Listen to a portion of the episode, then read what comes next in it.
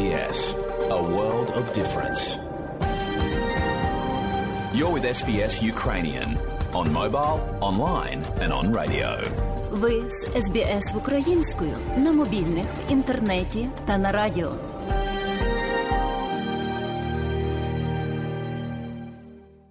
Далі в україномовній програмі Радіо СБС сьогодні вістки із рідних земель, з якими вас ознайомить журналістка Вікторія Березка. Розпочалася 320-та доба героїчного спротиву українського народу агресії з боку Російської Федерації. 8 січня відбувся черговий обмін полоненими. 50 наших воїнів повернулися додому. Це бійці Збройних сил України, тероборони, Нацгвардії, Державної прикордонної служби, військово-морських сил та сил спеціальних операцій, 33 офіцери та 17 рядових і сержантів, які потрапили в полон на Чорнобильській АЕС, оборонці Маріуполя, військові з Донецького напрямку з-під Бахмута, Київщини, Чернігівщини, Херсонщини та інших регіонів, де тривали бої. Це перший у 2023 році та 36-й з початку повномасштабної війни обмін полоненими. Центральна подія доби, на якій акцентував увагу президент Володимир Зеленський. Без жодної перерви працює наша команда, щоб звільняти українців і українок. Я сьогодні їм хочу вкотре подякувати Буданов, Єрмак, Малюк, Кусов, Лубінець та інші. Особливо дякую тим нашим підрозділам, які поповнюють обмінний фонд. Кожен, хто бере в полон ворога на нашій землі, дає можливість повернути свободу комусь з українців. Минули різдвяні свята та не припиняється обговорення того, чим нині для українців є це свято і коли варто його відзначати. Очільники Православної церкви України та Української греко-католицької церкви при особистій зустрічі спільно дійшли висновку, що не варто реформувати церковний календар зверху, аби уникнути розколу в суспільстві, адже формально Біблія і Євангеліє не називають точної дати народження Христа. Правильніше, аби ініціатива ініціатива йшла від вірян. Зокрема, отець і глава Української греко-католицької церкви, блаженніший Святослав Шевчук, вважає, що церква має зосередитися на тому, щоб повернути справжній дух Різдва. Різдво сьогодні перетворюється на звичайну світську вечірку, яку святкують юдеї, мусульмани, християни, атеїсти всі. І тому перед християнами наступає великий виклик знаново євангелізувати тему Різдва провістити, що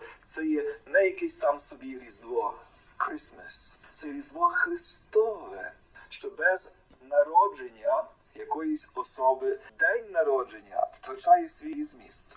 І саме отой євангелізаційний виклик сучасного світу є найсуттєвішою причиною, чому справді сьогодні традиційні церкви України дуже серйозно замислюються над тим, як нам усучаснювати чи дбати про реформу нашого усього церковного календаря. Православна церква України стала на шлях реформації церковного календаря завдяки тому, що опитування показують, кількість прихильників переходу на григоріанський календар зростає, але відтак реформа торкнеться всіх свят, не лише Різдва, оскільки церковний рік починається з вересня, вірян чи не більше ніж дата Різдва хвилює, коли ж святкувати свято Покрови, до якого також приурочені й офіційні державні свята: День захисників та захисниць України, День УПА та День українського козацтва. Предстоятель Православної церкви України, митрополит Київський і всієї України, блаженніший Єпіфаній, сказав, що можливо свято Покрови лишиться приурочене до 14 жовтня, навіть після переходу на новий календар, і пророкував перемогу українцям у новому році. Минулий рік був дуже складним роком в історії нашої української держави і в житті кожного із нас. Тому ми прагнемо, щоб в наступному році все змінилося.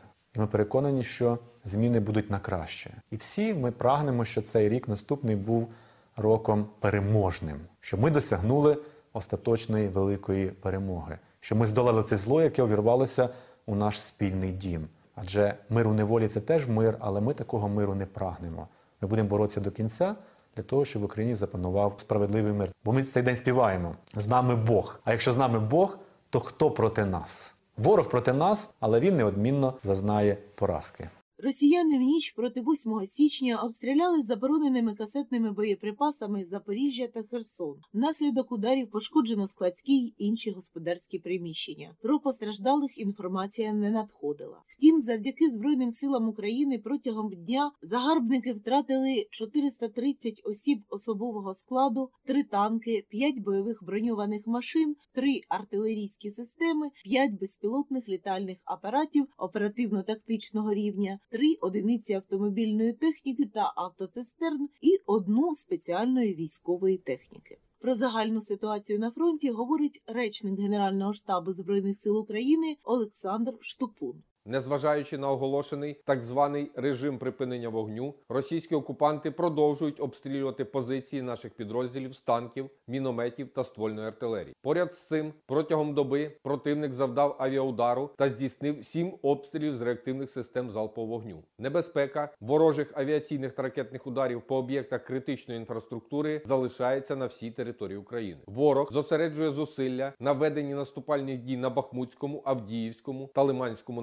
напрямках та намагається покращити тактичне положення на Куп'янському напрямку. На Новопавлівському, Запорізькому та Херсонському продовжує вести активну оборону на раніше зайнятих рубежах. На Волинському і Поліському напрямках обстановка без суттєвих змін. На Слобожанському напрямку загарбниками обстріляно райони населених пунктів Стрілеча, Стариця, Вовчанськ та Огірцеве Харківської області. На Куп'янському та Лиманському напрямках вогневу активність ворога зафіксовано біля 13 населених пунктів на Харківщині та Луганської області. На Бахмутському напрямку противник обстріляв понад 15 населених пунктів. На Авдіївському напрямку ворожого вогневого впливу зазнали Бердичі, Авдіївка, Красногорівка, Георгіївка, Мар'їнка та Новомихайлівка Донецької області. На Новопавлівському напрямку обстріляно Велику Новосілку, Вугледар, Причистівку та Микільське Донецької області.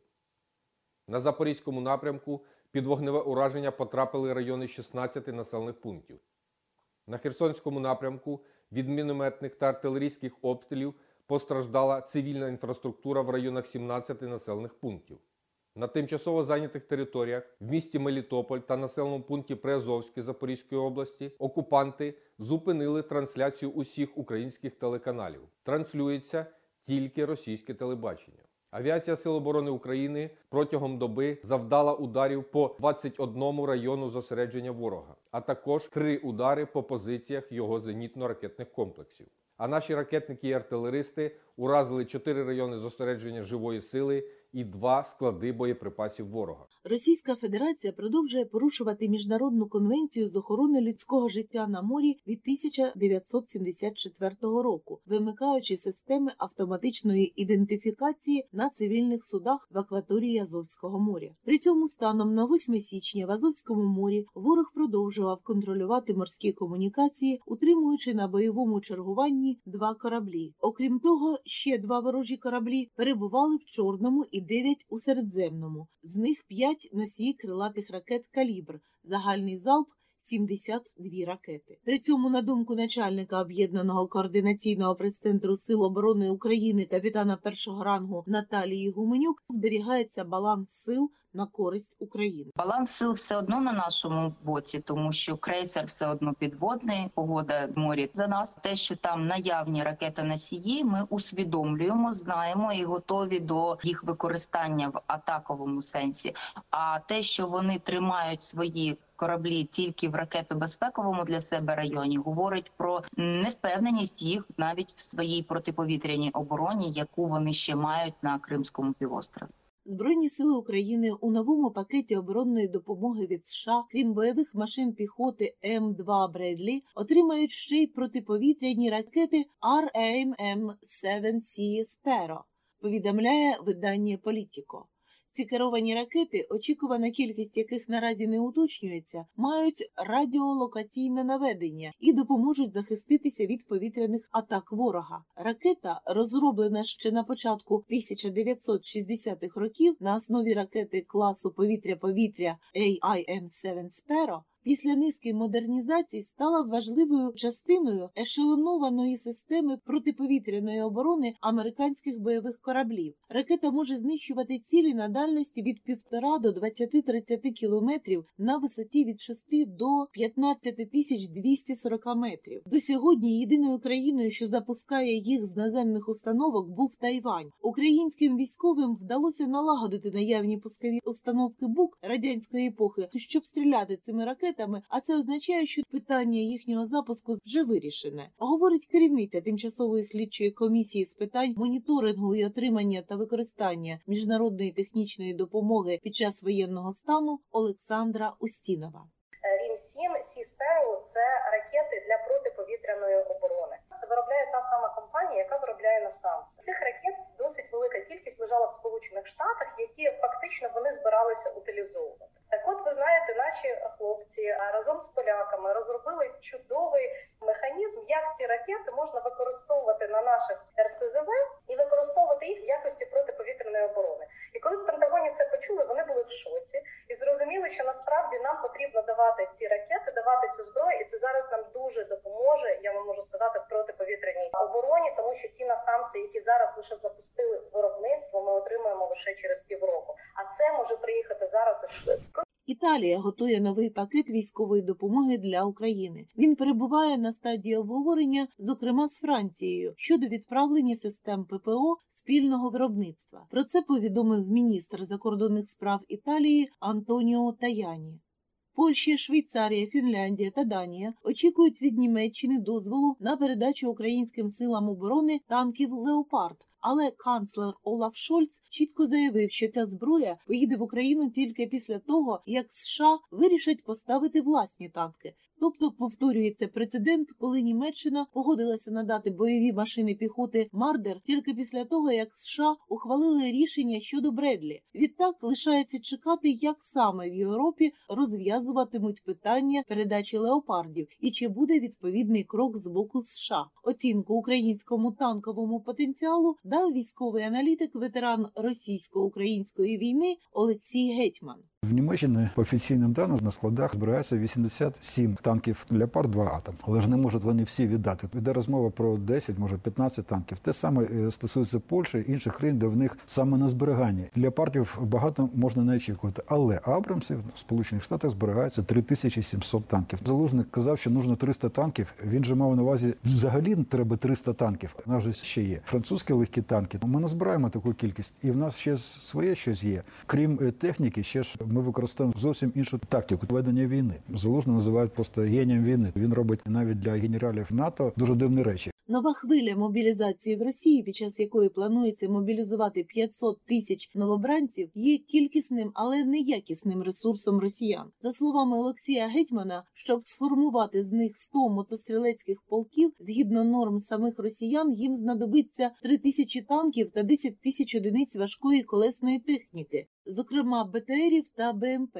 На сьогодні військово-промисловий комплекс росіян працює по 12 годин 6 діб на тиждень, виготовляючи 900 одиниць важкої техніки на рік. Тобто, щоб забезпечити новостворені формування, такими темпами для виготовлення потрібної кількості танків їм знадобиться 6 років і важкої колісної техніки 20.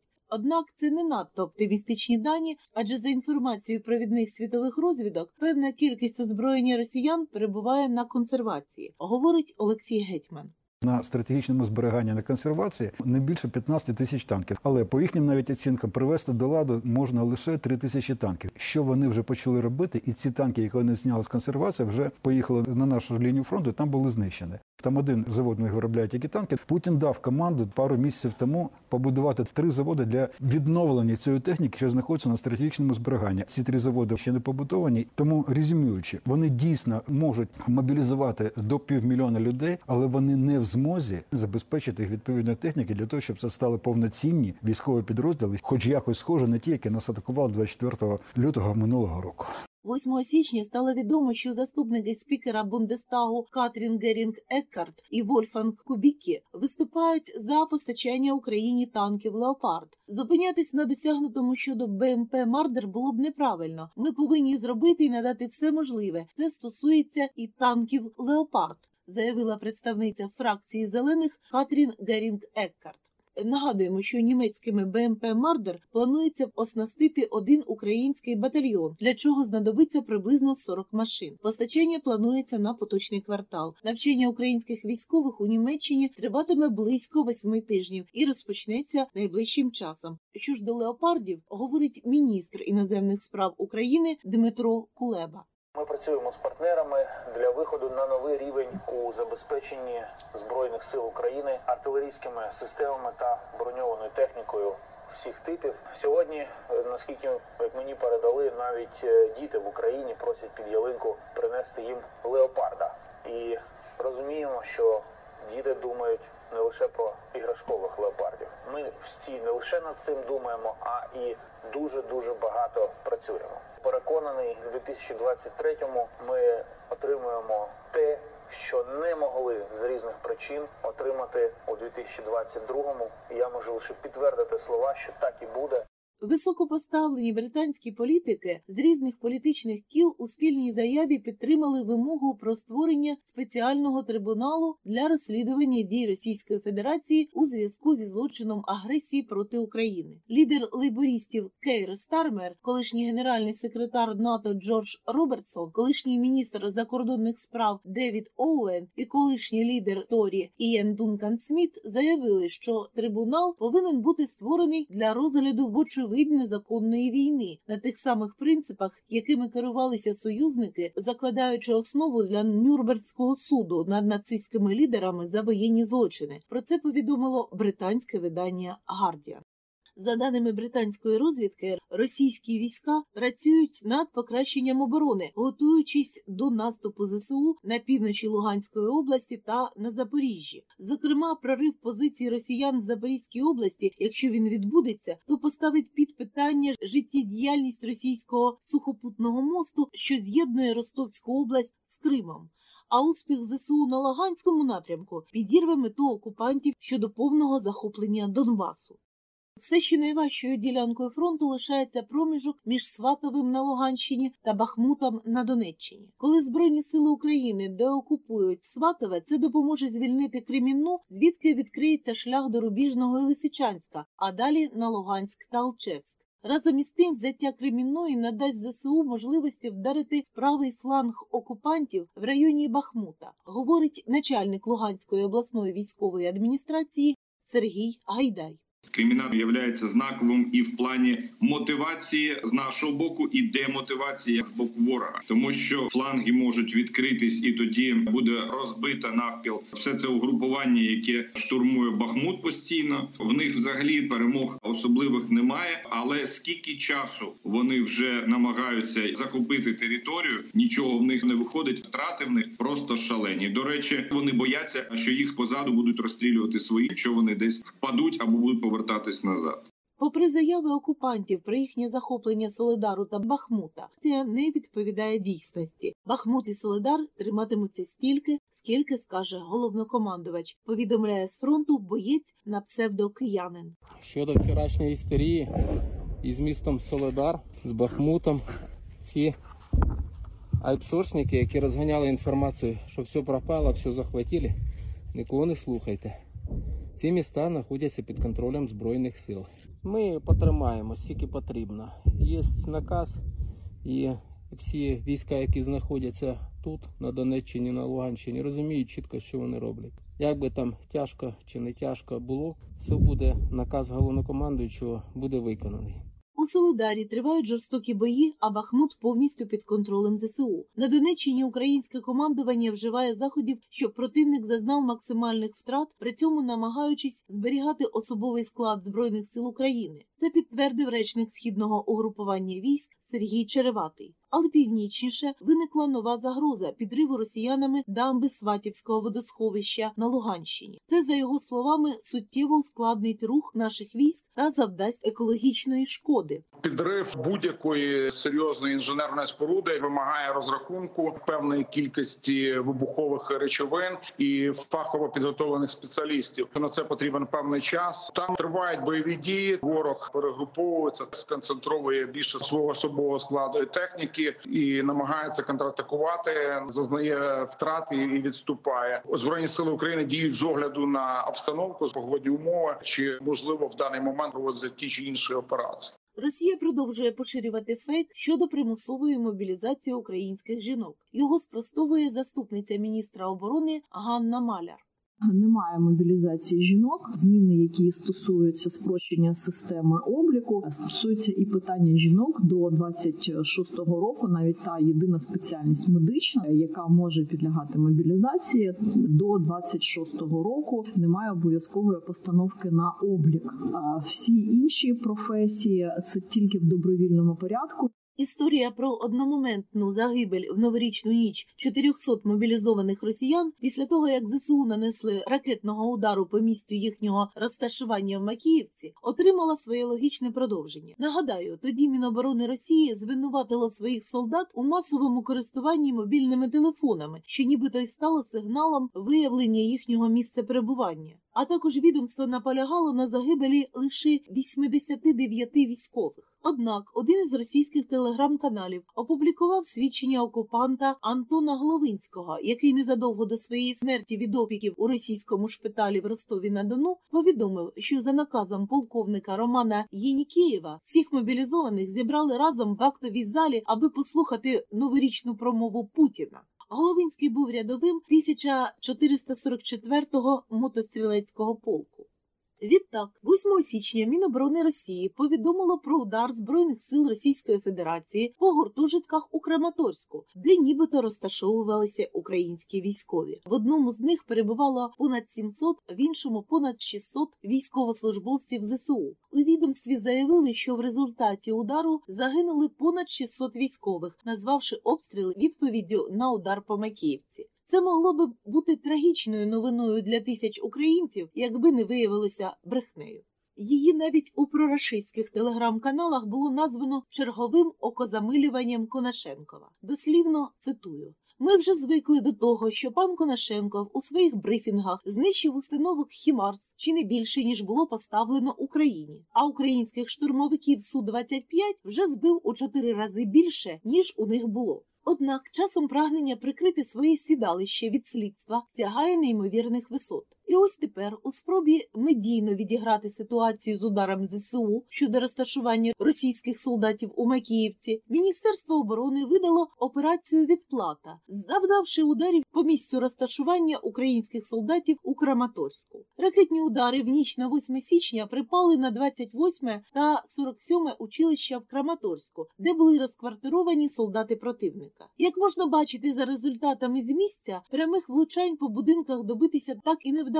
Ракети потрапили або в землю поряд, або в сусідні гаражі, вибивши шибки та пошкодивши облицювання училищ. Нам не ясно, хто і чому вирішив, що всередині загинуло відразу 600 українських солдатів, якщо будівлю насправді так і не було вражено. Навіть лишилося горіти світло. Не зрозуміло, як про це доповіли і на якому рівні вирішили втерти очки, але маємо, що маємо.